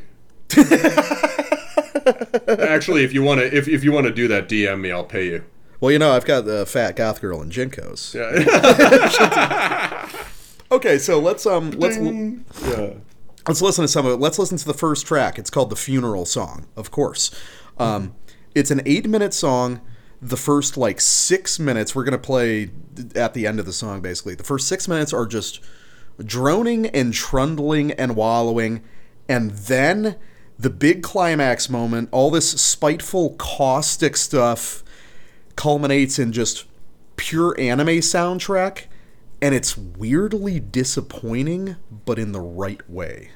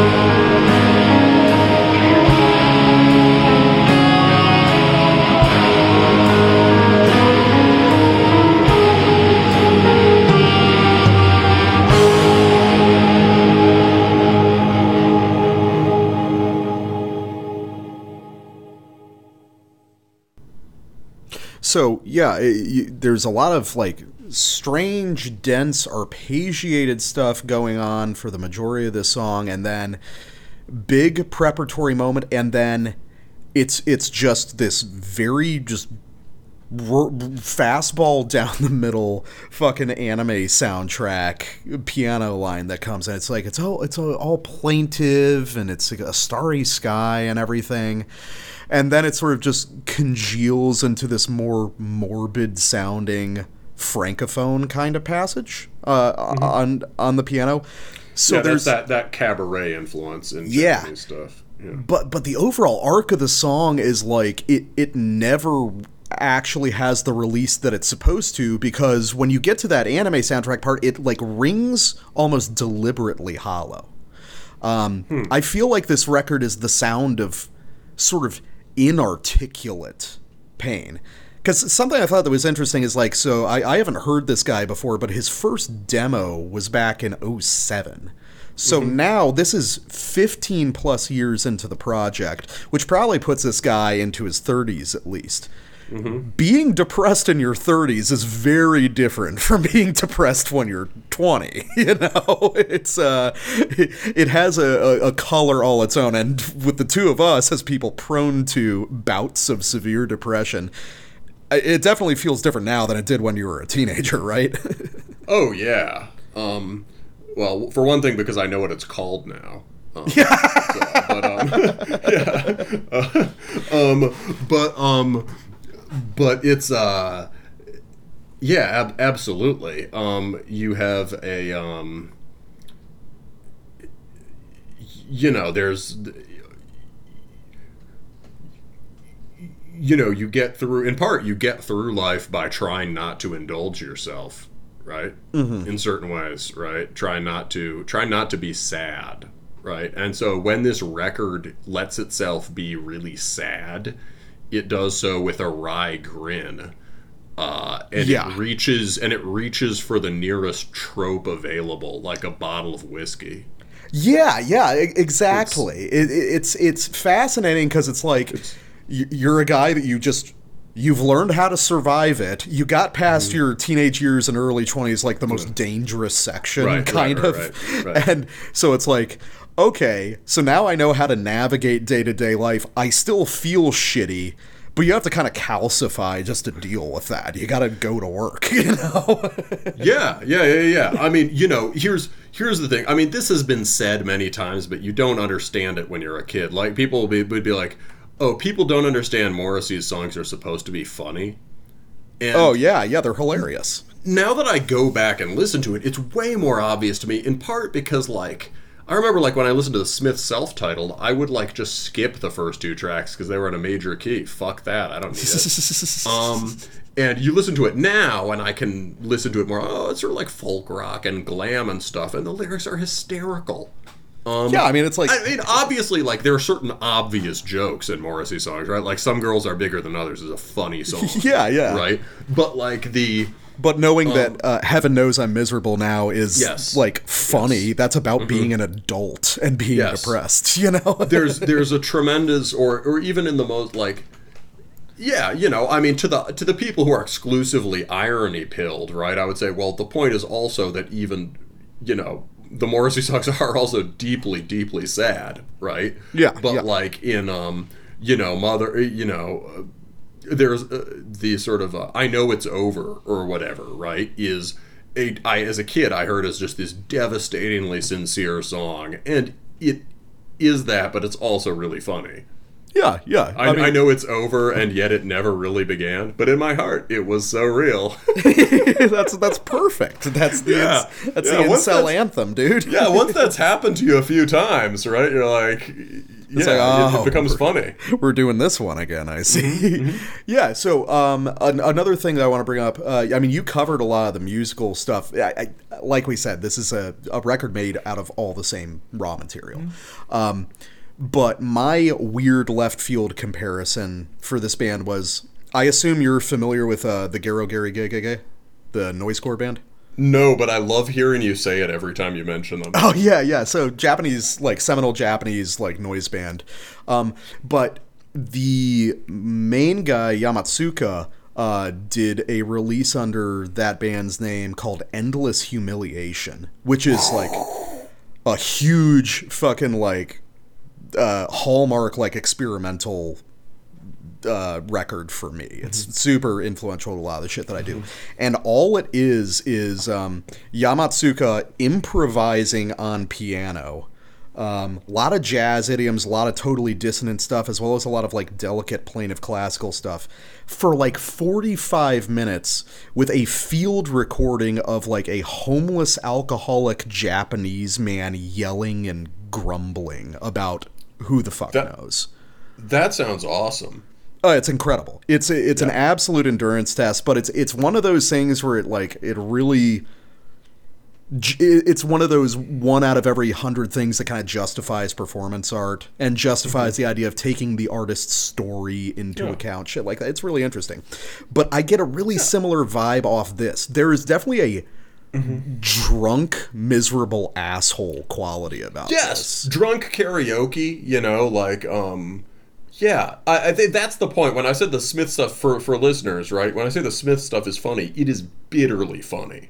Yeah, yeah. the whole point is it's and you know that's another thing that uh links this guy to um our favorite japanese screamo band swarm right uh w- his vocal delivery is very similar to those it's it's actually as far as i can tell really unusual in dsbm it's Oh, yeah, very it's very forward it's very melodic but there's still this like guttural uh you know there's a uh, a- almost a motorhead growl under there's like a crust vocal a crust punk vocal underneath it Yeah, it's, right? it's like a- groaning. yeah it's, it's growling it's he moved from a groan to a growl and he does it all with tone in basically the same method lemmy did but just turned into like now he's doing just like uh karaoke cabaret night Yeah, yeah. It's And- like after after his day at his shitty job as a salary man, he's gonna go get tanked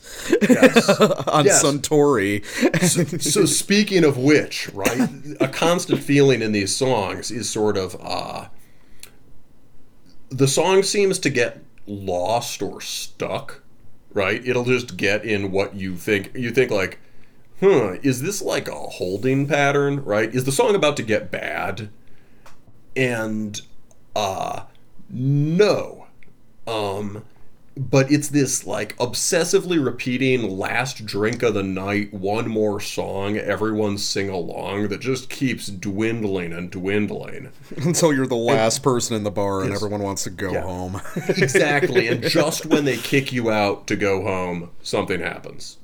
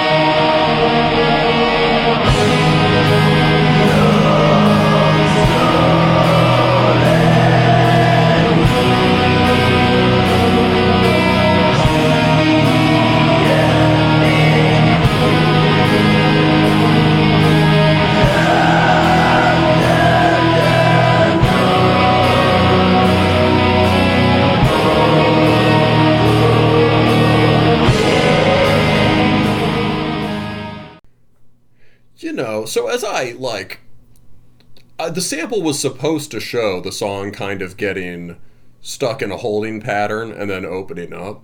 But like when we were listening to that first part, like, uh, I, you know, it, it comes on a lot of like highly repeated stuff. I think it does build up tension. You can clearly hear the downward spiral aspect of the melodies there. But the it just the composition is just like explosions of color one after another. Um, the you know this is not a case where he's like lingering on a bargain basement anime piano line. It's pop songwriting, yeah, but it's just like I mean, we were talking with Love Bites about the, the chord changes, right? Yeah. Uh, and we were talking with um fucking uh, Shavuot about or Shavuot or whatever. I made it sound like Hebrew. Um, Shavuot. Um, uh, we were talking about the uh, the chord changes as well, and here the way he rolls through a number of real formally structured uh, chord changes and you know pulls in major key in a way that is not done in western black metal right now. Like major key stuff and western stuff sounds really different. Um it uh it's just really powerful. There's there, there's one one big move after another. Um, even as his voice is sort of trailing off winding down everything is descending uh, and then you get that break and the bass melody that follows isn't actually that different but you get something like that's the closest one of the moments that's closest to a traditional dsbm part on the record. With just you know the arpeggiated guitar comes to the fore. Um, i just think through the whole thing they're just beautiful chords and uh, that sort of elegiac processional melody. Um, so now, I think like you've emphasized the bitterness of it, right? And the sort of the, the pessimism. Yeah. I'm yeah. gonna attempt to put a well, not not really different spin, just an additional element to that, uh, a more positive element to that. It's um. So the song gives you extreme boredom leading to a kind of breakthrough, right? But the key thing is that the breakthrough is certainly not happy, not that you would, right? And it's also not even like triumphant, right? Right. So we, you know, we both like uh, DSBM that can have some of the triumphant or martial elements. So we always- talk about Nyktalgia or Kältetod or Early Drown in the Light, Yeah. um, or Suicidal Emotions by uh, the, you know, who, Abyssic Hate. Yeah. yeah, exactly. Um, however, this this does not have that at all. The breakthrough is even more sad. It's that it, you go from like the sort of um,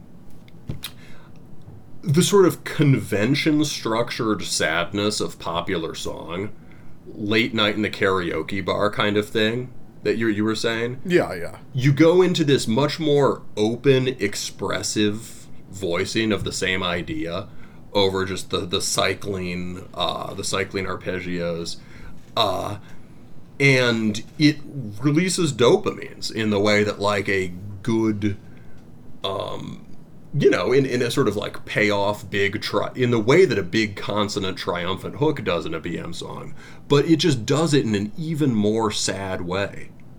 You know you move from it's it moves from like company to loneliness right? It's just desolate at the end. But uh, there's also something uh, that is releasing or fulfilling about that part. Um, and i think this leads to it gets at a bigger question which is like why don't DSBM artists all actually put their money where their mouth is and kill themselves? Right? That's, that's a question all sorts of smartasses on the internet have asked, including us, for years. Right? This Yeah. in the early 2000s when the genre when the genre was a much bigger trend. Right? That's the kind of wisecrack everyone would always make. That's But a in some- classic. yeah. in some sense it's a fair question because although there are very sad exceptions to this rule where the music really is just somebody's death wish right and sometimes it's very harrowing brilliant music, right? Uh, yeah. there's it they keep going because there's something life affirming about the music, right? If nothing else, they like playing depressing black metal, right? Why wake up? Well, I guess I can make another really depressing black metal record. Yeah, yeah. And and so it's there's there's something life affirming and happening here, but it's not like catharsis, right? Which is this like bar, this really entry level theory of music, right? Oh, you have that. What? I think I might hate that more than any other explanation Yes. of the appeal of extreme metal. Uh, absolutely, yes, yes. Uh, the, have negative emotion. Uh, experience music. Get it out. Right. Um, obviously, nobody who seriously listens to extreme music uh, listens to it to make the emotion go away. Right. No, we're looking to enhance it. yes, you are listening to aggressive black metal to increase your aggression and sharpen yourself to a keen edge against the shit world around you, right? You uh, listen to very sad black metal because you want to feel more sad, and if you think it's going to release that sadness, you're gotta be kidding. Um, this music will make you feel worse, right? Uh, you know, like um, yeah, like like like Kanashi the Kanashimi record will make you feel worse, but there's something pleasurable about it, and there's something uh, worthwhile about it. And I think the point is like, given this level of desolation, pessimism, uh, uh, you know, you say like uh, just maybe hopelessness, as you would say, and and also bitterness. What's left? Well, uh, the music is really beautiful, right? yeah. Well, I you mean, can I, you can take that level of you can take all that pain and you can express it in this sort of uh, crystallized radiant form there that you've done something worthwhile yeah. I mean, like, insofar as something approaching catharsis happens, it, it's the process of like materializing negative emotion. Mm-hmm. Yeah. It's Yeah. it's yeah it's it's out there causing negative emotions for other people Yeah, well, Um, it's like you, you can kind of like you can grasp, you know, the unhappiness a little bit more when you can, you know, put it into a thing, you know, and you know that it becomes a totem of your emotions. yeah um, and, and, and- well go ahead Oh no, I was just gonna say, and that's one of the things that I like so much about this record is like it's it's a we- DSBM can often be very juvenile, and to some degree it should be. Like mm-hmm, I, I mm-hmm. I believe that it's good to always keep a little bit of that teenager inside yourself because that's Yeah. like that energy is from which like creative chaos grows, which is good. Um, but I like that this is a very like adult, reserved kind of sad record. Um, and I, I guess just to touch on something else, it's like everybody, you know, as as a substantially depressed person, everybody's got their own process. And I always like, you know, when the guys say, "Well, why don't they all kill themselves?" I'm like, "Well, don't worry, buddy. Plenty of my friends did." Yeah on the way here, like a bunch of them, like close friends of mine, and it sucks. And it's yeah, you find a way to get through, and everybody has their own process. I understand that you're extremely cool and you're above it all or whatever, but you know, g- good. In that case, if you if this doesn't resonate with you and you don't understand it, f- thank God you you've done well. You know, I, I, I'm Yeah. sorry. It's just like like get fucked. It's like I'm sorry if you don't understand it. You don't fucking need to. It doesn't exist for you. Like- yeah anyway, sorry. I had to. I, I, I've been kind of miserable the last few weeks, so it's like Uh, me, me too bud yeah, we, we always have our, our moments. Um, so speaking of which, talk, talking about like just inarticulate pain and uh, just that's what I like so much about this record is at once it's very adult and reserved. uh, In the sense of like being a depressed kid who becomes a depressed adult, but still has to work a job and pay rent. But it, it holds on to this kernel of like inarticulate pain. You- You know? it's always a hair's breadth from just going postal. Right? Oh yeah, yeah. It, it feels Like- like, it, it feels like it's gonna freak out at any moment. Yeah, yeah, yeah, And yeah. and I think and I've got kind of this heady idea that in a big way, one, this is a this is a record about isolation. Mm-hmm, You know, Yes. the cover photo, it's just him alone in what's clearly a very public area, but he is alone there. It's like in the, you know, when you're doing your karaoke songs in the bar, there's a bunch of people, but you're alone there too. Um, And I think that this record is very distinctly Japanese in that it is about the feeling of isolation while densely surrounded by people, um, which is unusual and really interesting. So think about that while we listen to a sample of the final track of the record, which is my favorite, uh, Taratsuku Basho. Um, this is like as close as the record is able to, like in terms of actually saying what it feels, but it can, it can only approach the very edge of it. It can't quite cross the threshold because I think if you cross the threshold, you destroy yourself completely.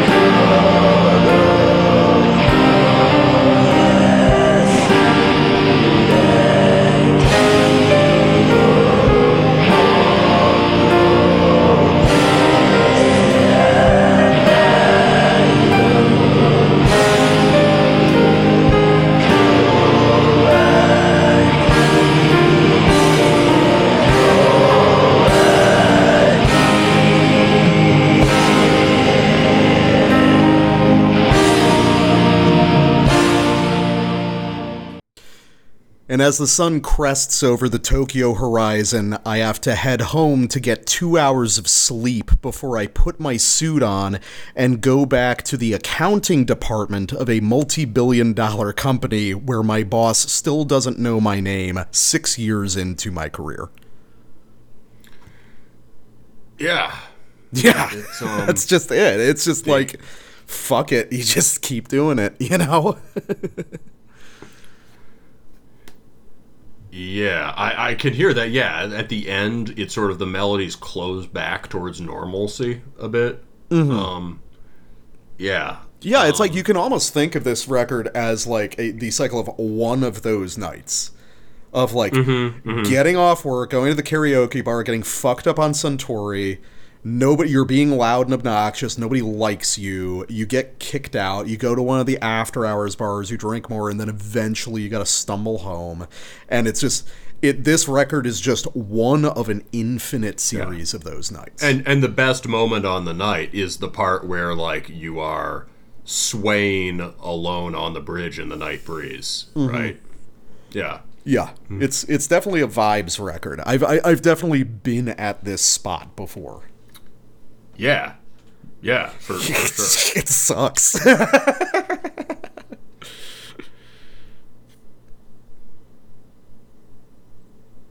Is that a closer, you think? Or uh, it's up to you.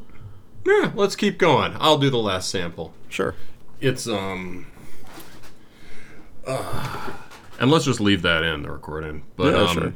yeah, the uh so let's go to um this is the e- th- so that track is important. So the part of it you highlighted is important. And then I want to um get to the very end of it. It ends in a really cool way. So um uh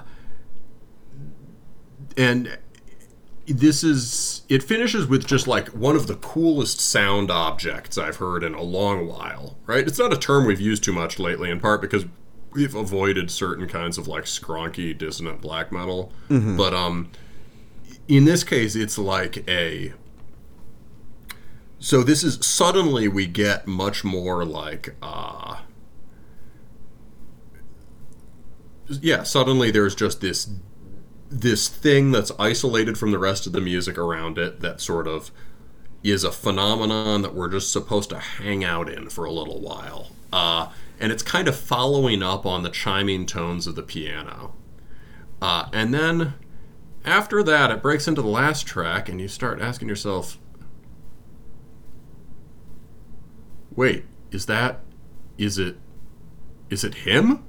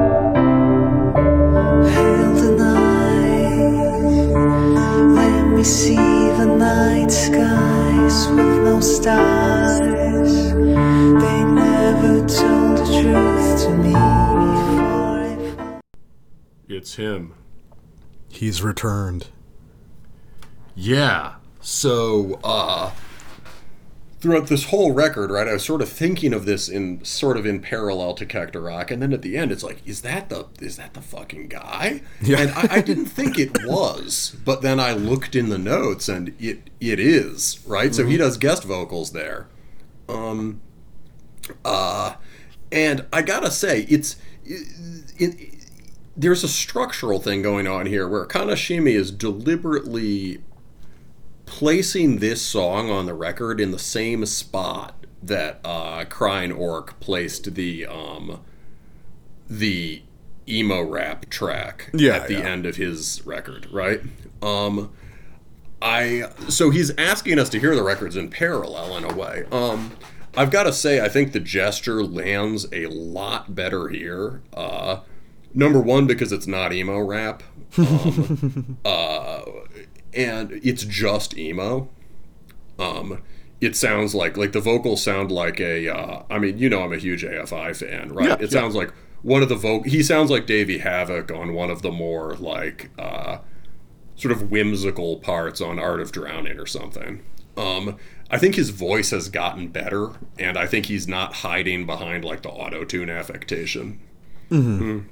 Yeah. Um, I also think, and, and I like that it doesn't have the irony. It it you know it doesn't pull us out of the frame, right? Uh, the I, I didn't like that gesture on the Cactus Rock record because he spends the record establishing a very consistent atmosphere. And then there's this kind of very cheeky, knowing pop culture reference gesture at the end, sort of like breaks the fourth wall. Um, I mean, I, I don't really get that from it, but I get where you're coming from. Here I, I just feel like it's there itself it's not just it's self-aware but it's also sort of like self-reflexive. It's uh um it there there- yeah there's something ironic about it. On on here it's just a much more straight delivery uh and i i like that. In this context i'm willing to buy it. Um, and yeah, I mean, and kudos, you know, although I'm criticizing things about that record, in other respects, it was a great record, and I really like his performance here. Yeah, it's it, it's interesting because it, it just kind of just the, the the just the conceit of him showing up on this record is such a strange left field thing. But it's it's one of those things that like reifies Crying Orc as being like a legitimate fucking metal guy. It's like, yeah, I'll do guest vocals on this completely unknown Japanese DSBM project. You know, it's sort of it's a, it's it's what gives you know Rock that that sort of like real underground integrity that means that it's still worthwhile to listen Yeah. to for guys like us. Yeah, it's interesting. It, yeah, there's a much more senior musician taking him very seriously. Uh, and um, you know, uh, yeah. So, uh, I mean, really well done there. I mean, the chimes are awesome. The overtones on the chimes were great. Um, uh, you want to wrap this one up? Um, I don't know. You want to go to the karaoke bar?